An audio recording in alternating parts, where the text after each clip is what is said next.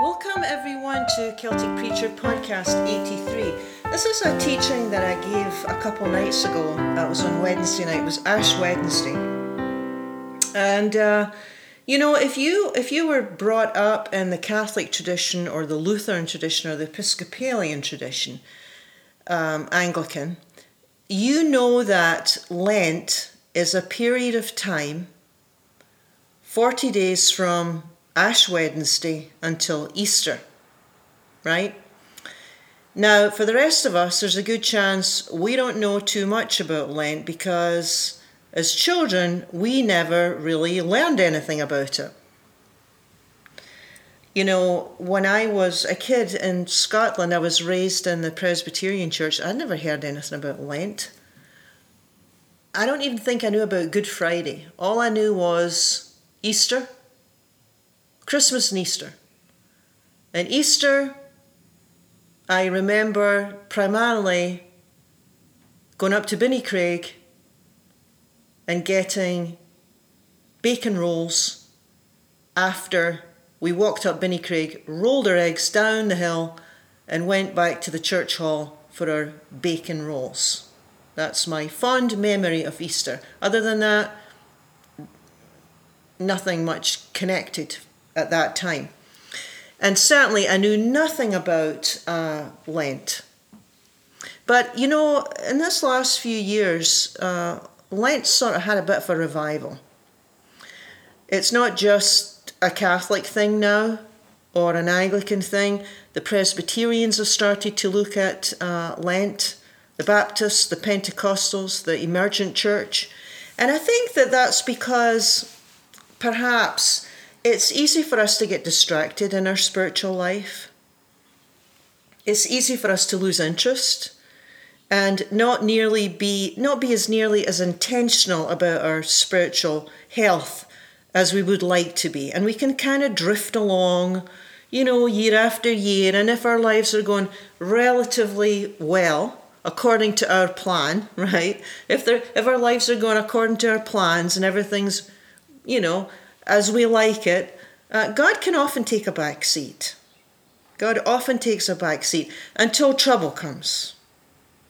Until trouble comes. Then, then it seems like we don't have any trouble praying at all when trouble comes. so, but Lent uh, is a time of choosing to be more intentional about looking after our our spiritual lives. You know, the early church found out early on after the resurrection, I'd say, I don't know, I can't remember how many years it was in, a few hundred years perhaps, don't quote me on that. But anyway, they decided to, to start to set aside time for Lent, spiritual preparation, these 40 days. And um, it's a time where Christians over all the centuries have either added something to their lives or subtracted something from their lives that in some way would strengthen them spiritually. You know, you've heard the phrase, I'm giving this up for Lent. Yeah, that's where it comes from. It's the idea of giving something up that perhaps isn't very beneficial. So you're, you, so you're giving it up. Now, What's interesting about that, it was I was speaking to a friend about this a couple days ago, and he said, "Well, you know, if you gave up something for Lent that wasn't beneficial to you in some way, why would you take it back after forty days?" Yeah. So it's a good point, right? Reminded me there's many different ways to consider Lent and you know this whole idea of fasting, giving something up for Lent. Now, since Jesus' day, 2,000 years have passed, all manner of things people fast from nowadays. All manner of things. It's not just meat and rich food. Remember that whole idea of Shrove Tuesday? That, the Mardi Gras thing? That all came from uh, our ancestors decided, well, we're going to do this 40 day of uh, a lean diet so they would use up all their eggs and butter in preparation on the Tuesday, make all their pancakes, so that on Ash Wednesday they would begin this restricted diet, like a partial fast.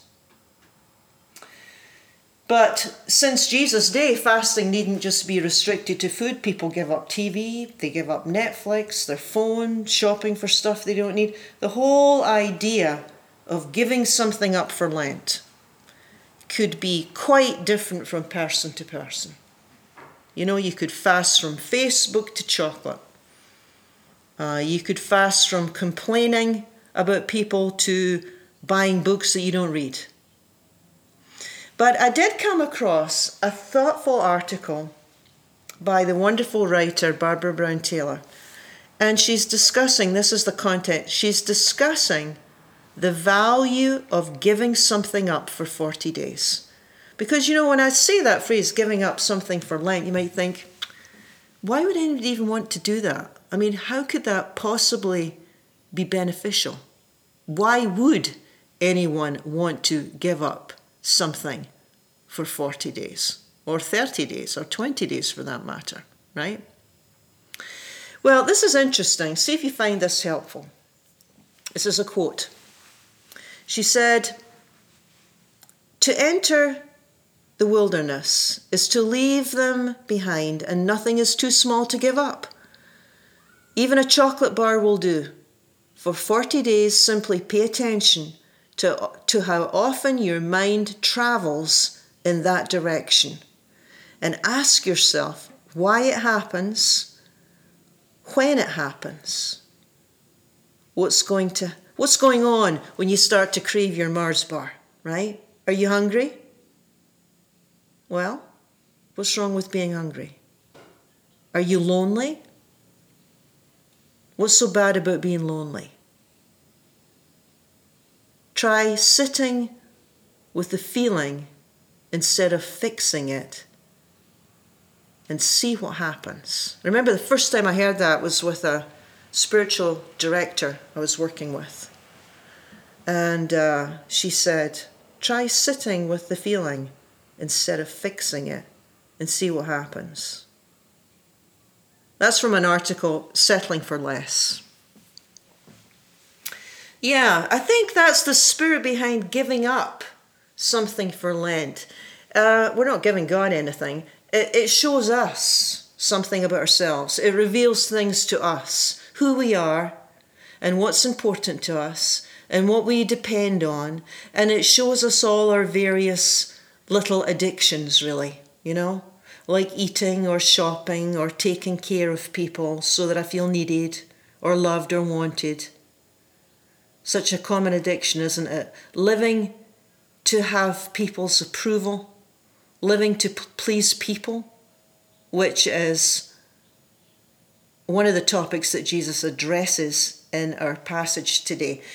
This passage is from Matthew 6. Traditionally, the Ash Wednesday text is Matthew 6. And in Matthew 6, Jesus gives three helpful spiritual practices giving, praying, and fasting. Now, I'm not going to talk about these three practices this time because I covered that way, way back in podcast 36. So I'm going to take another angle on this text. You've probably figured out by now there's many, many different angles you can take on these same texts. And one of the things that Jesus addresses in Matthew 6, he lifts up the human need to be noticed and admired and to be liked. He lifts up this idea that it is important for so many of us to be uh, thought well of, which is fine to a point, provided you don't compromise yourself.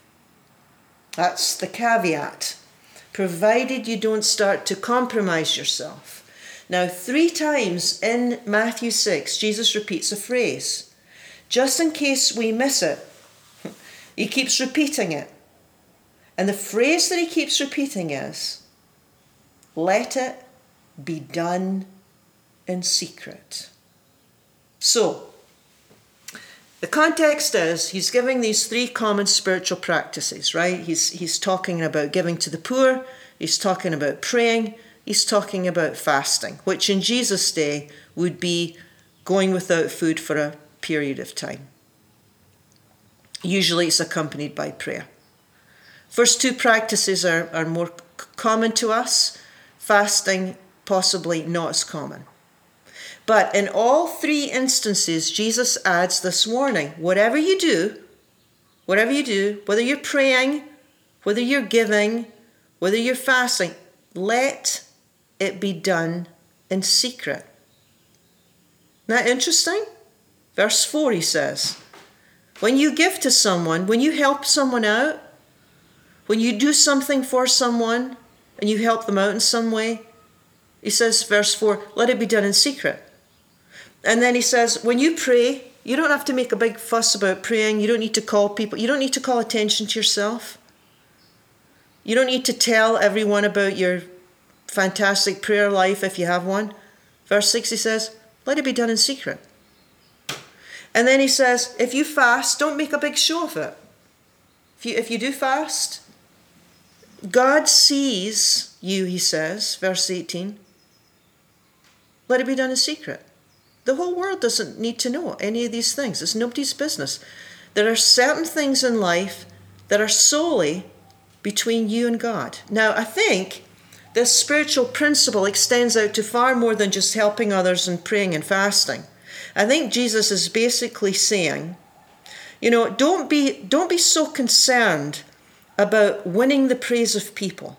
Don't be so concerned about impressing people. You know, you can't always you can't always please God and people simultaneously. You can't effectively play to two audiences.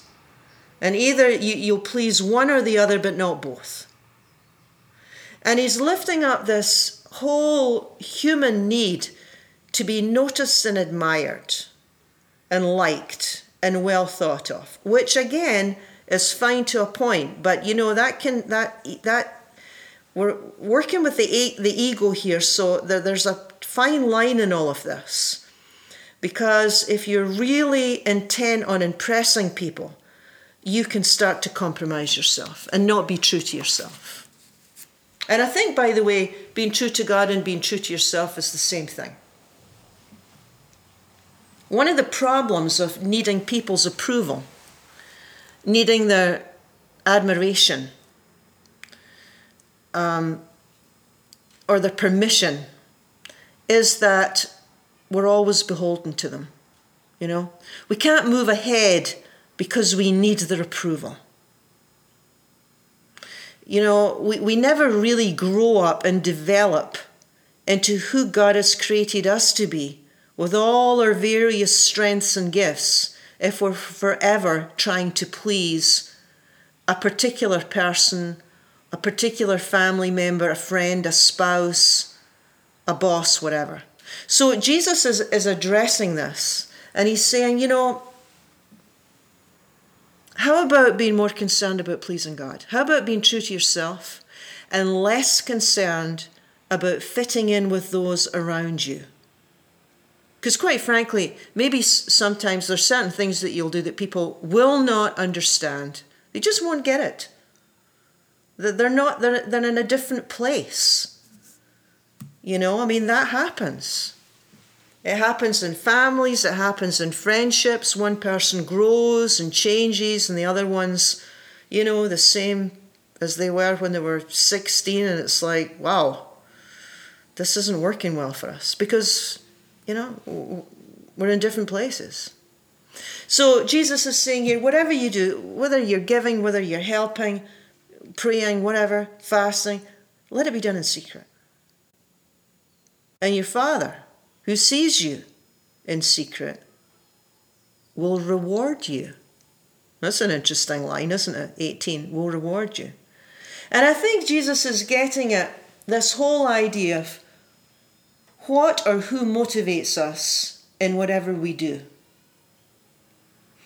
If our primary concern is to impress others or another person, maybe it's just an individual, then that's about all you get. I mean, you might end up impressing a few people or that particular individual, but that's it.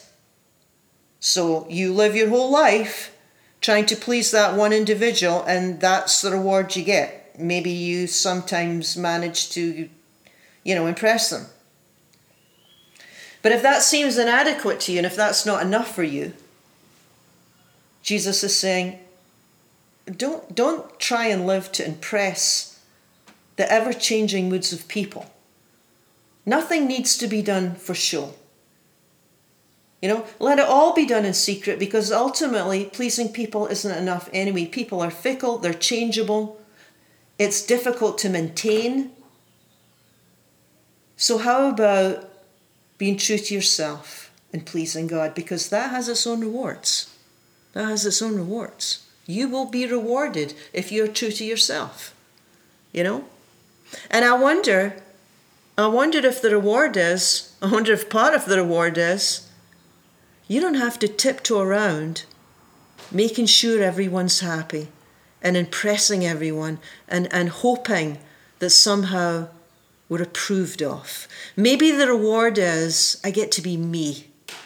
Yeah. Maybe the reward is I get to be my true self rather than, than who I think you want me to be. And that, that's all about internal freedom, isn't it? Yeah. The more we learn to depend on God, the freer we become. Remember that great line in John if the Son sets you free, you shall be free indeed? It's like, yeah, the freedom to be true to yourself, to say what you need to say, to act when you feel it's necessary to do something, to withdraw when you need to withdraw yeah, all all good life lessons. I think it's it's easy to fall into the trap of living for the applause of people and lose ourselves in the process. Yeah, Jesus is saying it's enough. It's enough that God notices. It's enough, and it has its own rewards. Well, thank you for joining me. You've been listening to Celtic Preacher. Join with me again next week for another episode.